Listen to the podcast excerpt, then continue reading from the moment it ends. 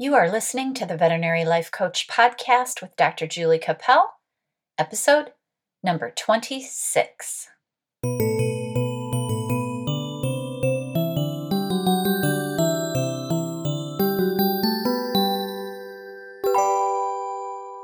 Hey everyone, welcome to the podcast. Thank you so much for listening and thank you for your encouragement and your positive feedback. I really appreciate it.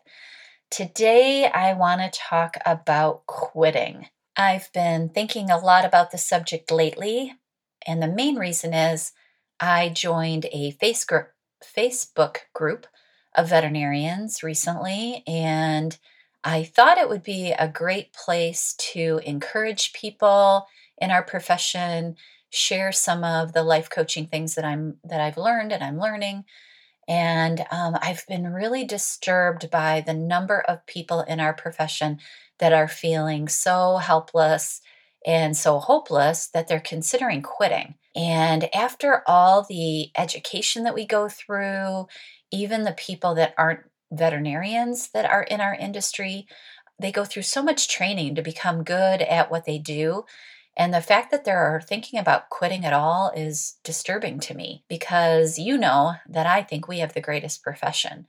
We've spent a lot of time getting here and we do such amazing work that I don't know why any of us would want to quit. It's difficult at times to do our job, but it is so rewarding. In fact, uh, yesterday at work, we had some little tiny newborn kittens come in and fortunately for me, one of our technicians was really enthusiastic about wanting to raise these little bottle fed three little baby kittens. Just seeing that we can help these orphaned kittens survive and that these kittens will most likely, because my technician is so fabulous and I know she's going to raise them well, they will be amazing little pets for somebody someday when we get them to a good age where they can be adopted.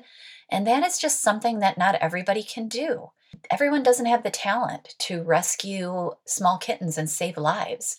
And that's something that we get to do.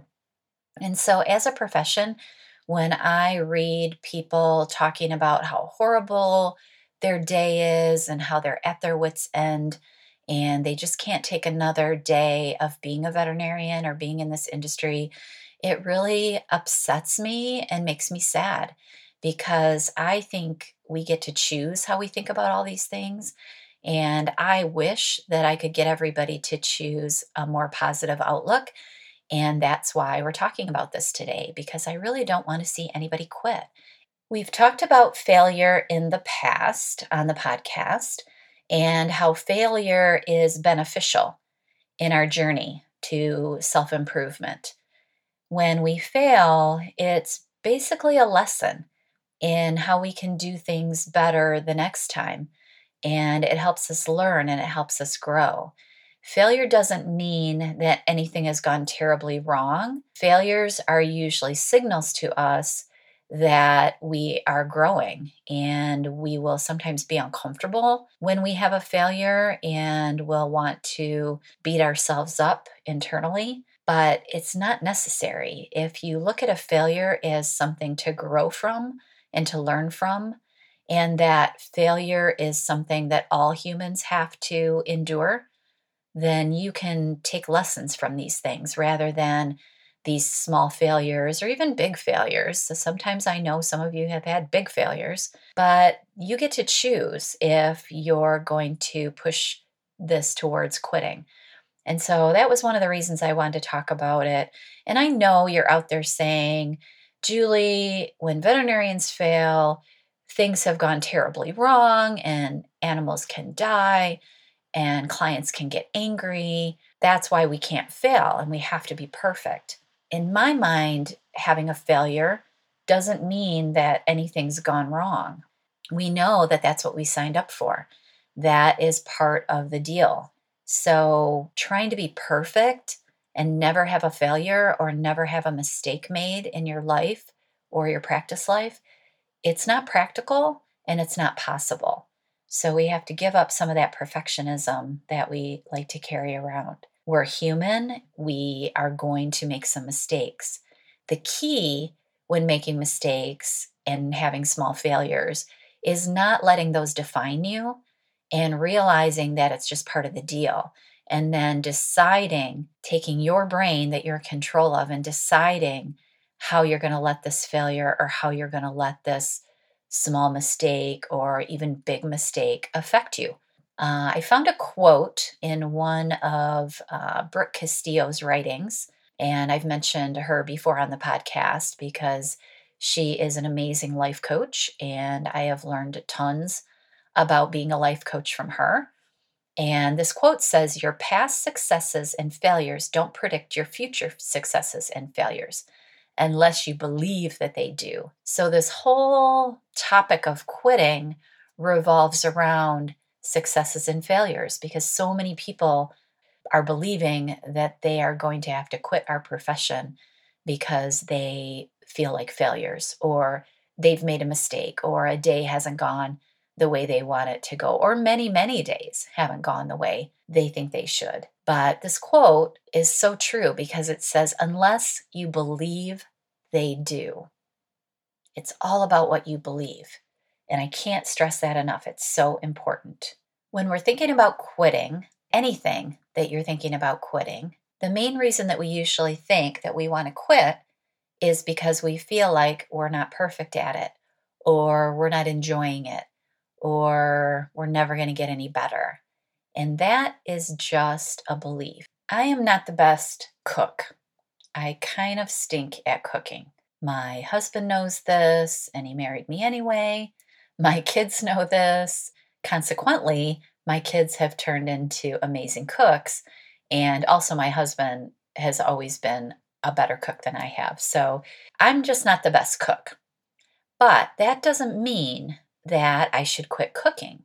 If I don't try, if I don't try recipes, if I don't work at it, then I'm never going to get better at cooking. Now, that's not a super important goal. I don't really have to be a good cook, but I get to decide when I cook something and it's a failure whether I'm just going to quit cooking altogether. Or am I going to continue to attempt to cook, continue to move forward with cooking in order to get better at it? Now, the one thing I am really good at cooking is eggs. I have practiced it for years. I know exactly how to fry an egg. I know how to flip it. I know how to boil eggs to perfection. I know how to scramble eggs. That is something that I can do. And the reason that I can do it is because I didn't quit cooking eggs the first time I messed them up. And believe me, I've messed them up many times. If I want to be better at cooking mm-hmm. eggs, I can't quit. I have got to be committed to cooking those eggs every day or every week.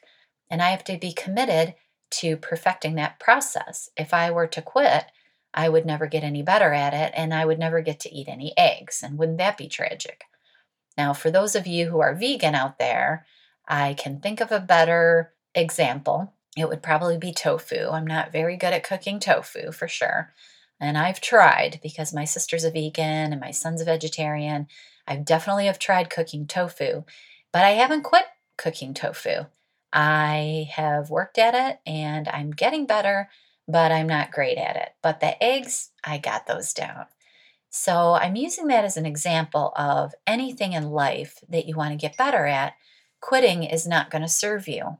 And the reason I'm talking about eggs is because I want us to see that quitting can become a habit, especially when we're doing something difficult, like working in the veterinary industry.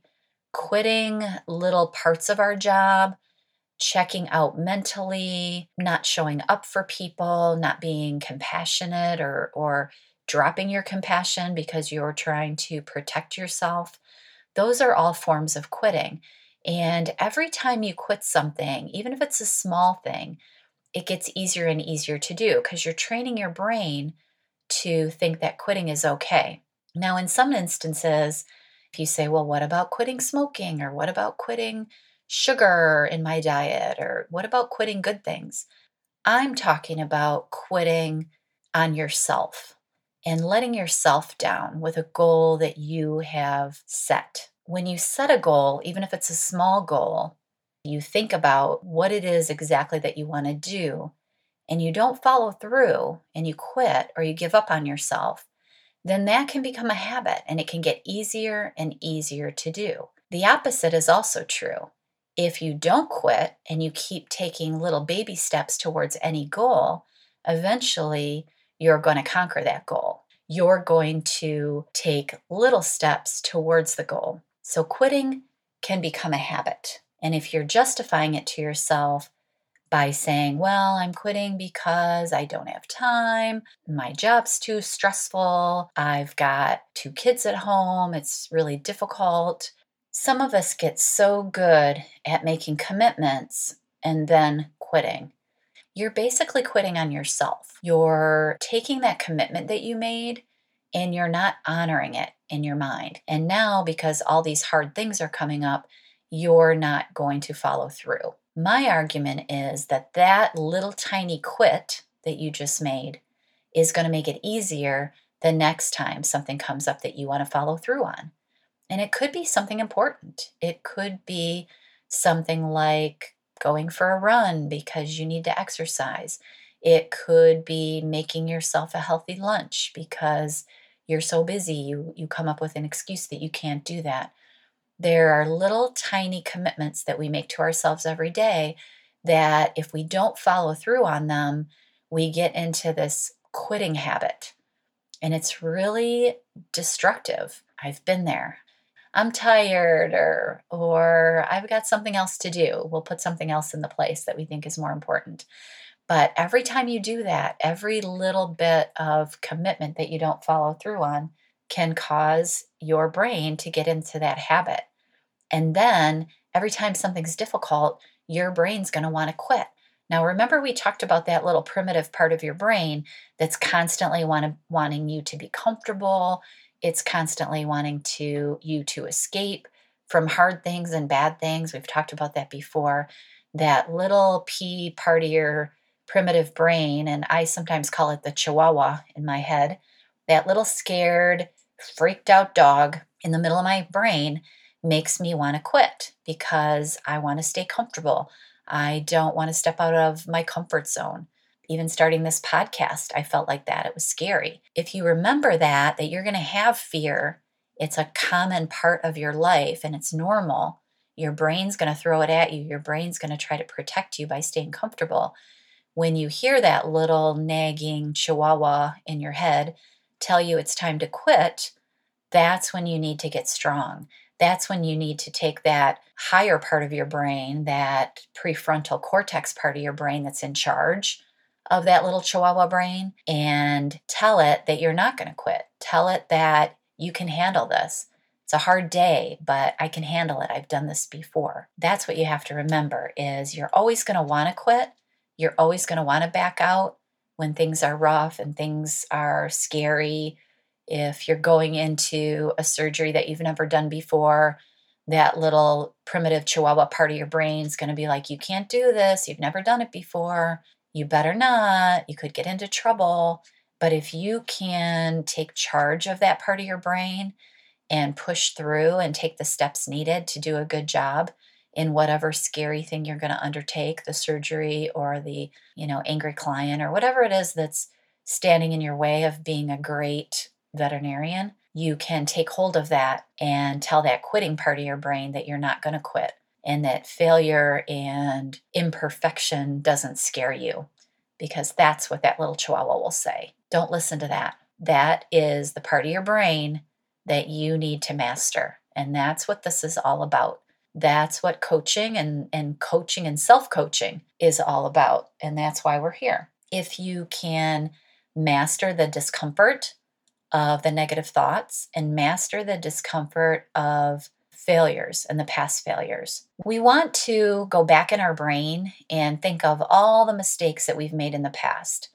Don't you feel it when a case comes in that you have either misdiagnosed in the past or had problems diagnosing in the past? and a case comes in and you're really you really start to feel fear because you remember you know, I had this vomiting dog before and I missed the foreign body and I didn't read the radiographs correctly, or the people didn't listen to me and do what I said and the dog didn't do well, or some big story in your brain. In fact, I have a story like that from this week. So let me tell you that because I think it will help you understand where I'm trying to go. Because sometimes I know I get off track.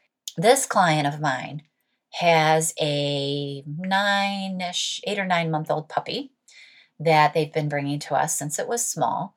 And recently it's developed some skin problem. It's got some hair loss around the eyes, some lesions, just kind of little pustules. It's got some stuff inside its ears. It doesn't look quite quite right. It's itchy. Um, it's itching at its ears. The the ear flaps are a little thickened. So this dog comes in with these symptoms. The clients that own this dog are super nice people, but kindly. I guess the word that I have for them is very concerned and very interested in what's going on with this dog and not interested in having a, an ill dog. They their last pet w- had a very serious illness and that's why they got this new puppy because they lost their other pet and they're really not excited to have another sick dog. So let's say they're just very concerned. That's the way I'll describe them. Anyway, they came in the first time with this dog that had the skin lesions around the eyes, on the ears. Everything else looked pretty good. No lymph nodes involved, nothing that I could see. So I talked to them a little bit about what this could be. It could be allergies, it could be Demodex, mites, or mange, it could be scabies mites, it could be strangles, we talked about, and just went through the different things that it could be in a young dog like this. And you know, with a skin problem, it could be just about anything.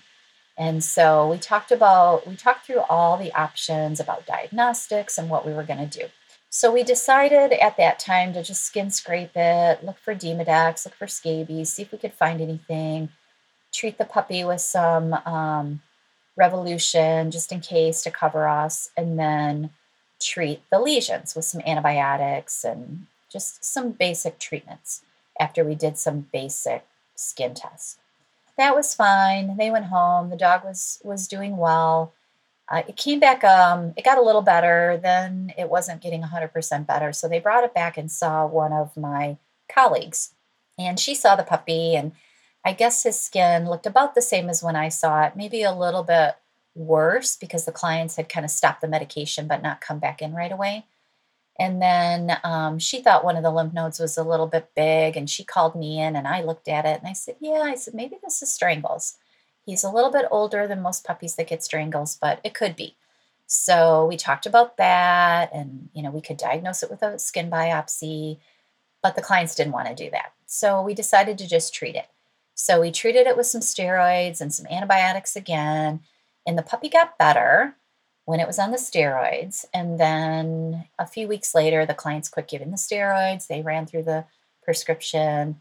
A few weeks later, here they are back again. Same problem. Problem with the around the eyes, the ears, the lymph nodes were fine by then. The dog's still acting fine. He's a little itchy. So now I go, I see the clients this time. So I go in the room, and the husband's kind of mad. He already told the technician that we misdiagnosed the dog. And so the, the technician warned me. So I thought, all right, well, here we go. Let's see what this is all about. So when I went in the room and started talking to the clients, they were like, you know, we really think you misdiagnosed the dog the first time. And I said, well, what do you mean by that?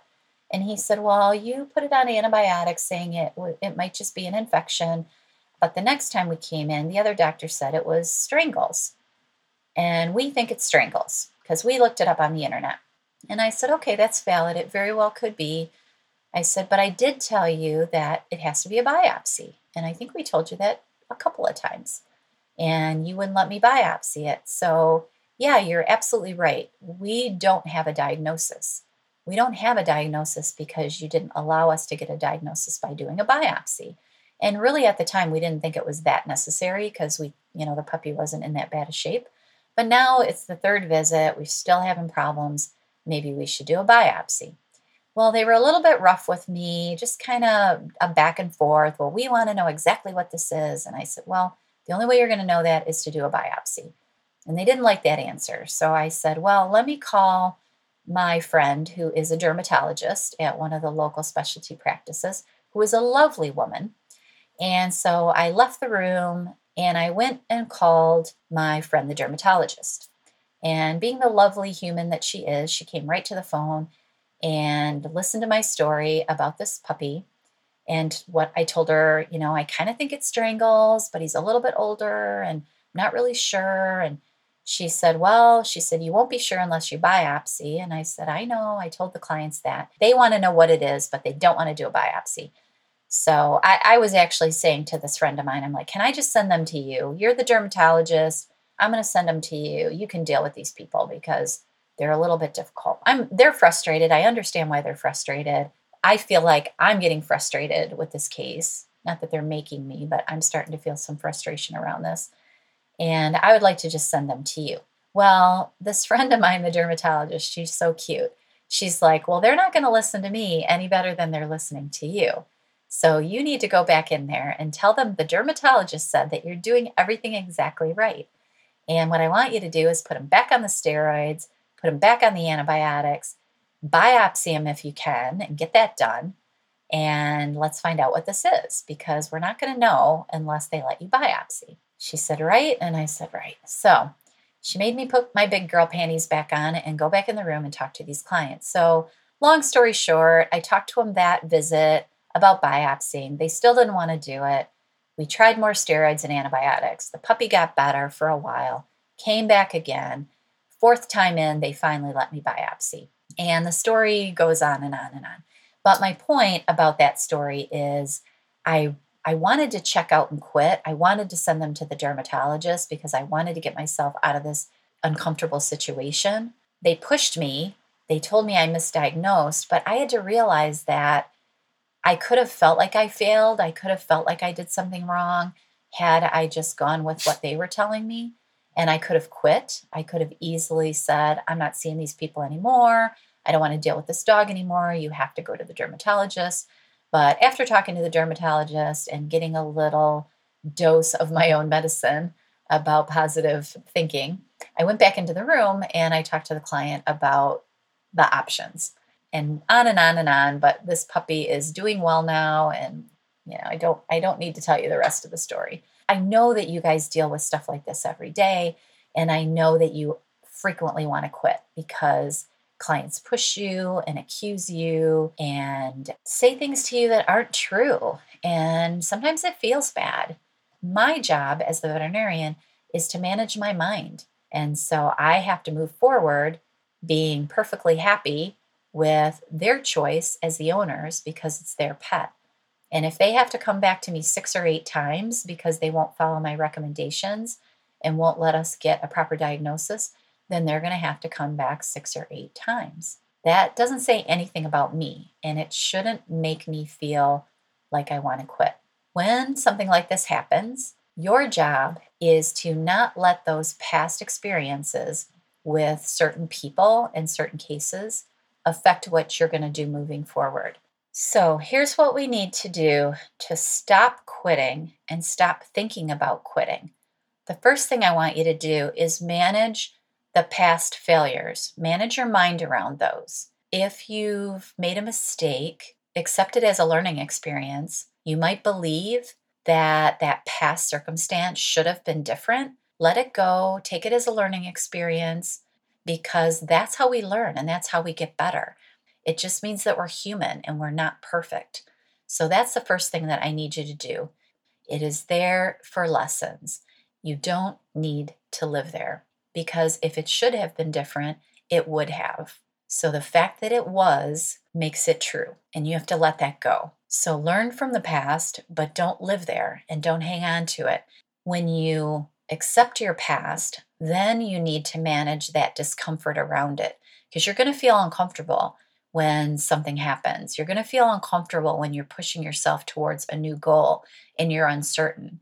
And so once you've let go of the past and worrying about that, and you accept it as a tool towards your future, then the next thing you have to do is manage your mind deliberately when you have the desire to quit. So when you think about quitting, or you think about running away, or you think about bailing on a cer- certain circumstance, like I did with the skin dog, I was going to bail out and just send it to my friend, the dermatologist. When you think about that, you've got to really stop and manage your mind around it. You have to realize that it's your chihuahua brain making you afraid and making you want to quit. So that's the second thing I want you to do is manage your mind. The third thing I want you to do is really look at your goals. Because if you have a goal and you've promised yourself that you're going to achieve a goal, it's your job to accomplish that goal. It's your job to manage your mind around the want and the need to quit and overcome that. Take little tiny baby steps towards that goal, and that will help you overcome that feeling that you would like to quit. Using the challenges that come up along the way, using the mistakes and the failures, that will help you decide on the better path to the goal. Stopping and giving up is not an option looking at the mistakes and the failures and realizing that they're there for a purpose and a reason is going to help you let them go and then keep yourself from quitting. If your life in this veterinary world starts to become overwhelming and you feel like quitting, reach out to somebody. All of us are out here. We're all willing to help. Many of us have been through many of the things that, that you've been through. So if you feel like quitting and you're really having a hard time wrapping your mind around the management thing, if your chihuahua in your brain is winning the battle, then it's your job to reach out. Talk to one of your colleagues, talk to a friend, talk to a coach or a therapist. Move ahead. Work on understanding yourself and the way your brain works, and work on getting better at controlling the things that are affecting you from your past, planning out the baby steps that it's going to take to get to your goal, and not letting the obstacles be big enough to spoil your dreams. And you have control over the way you look at everything. You're well on your way to becoming your best self. That's all I have for you today about quitting. And I'm sure we'll come back to it again because it's a big subject and I've got lots of stories not just the cop out dermatology story. I've got plenty where I wanted to quit or sometimes did even quit. I hope that something we've talked about here will resonate with you and help you on your journey. If you want to talk or you want coaching, I'm available. You can reach me by email at jacapeldvm at gmail.com. I've always got free coachings to offer for you if you want to try a little bit of of coaching with me. I also have my blog, my weekly blog that you can read. You can find that on Blogger, Julie Cappel, if you just search on my name. And like I said earlier, reach out to somebody. If it's not me, reach out to somebody in the profession. We're all here.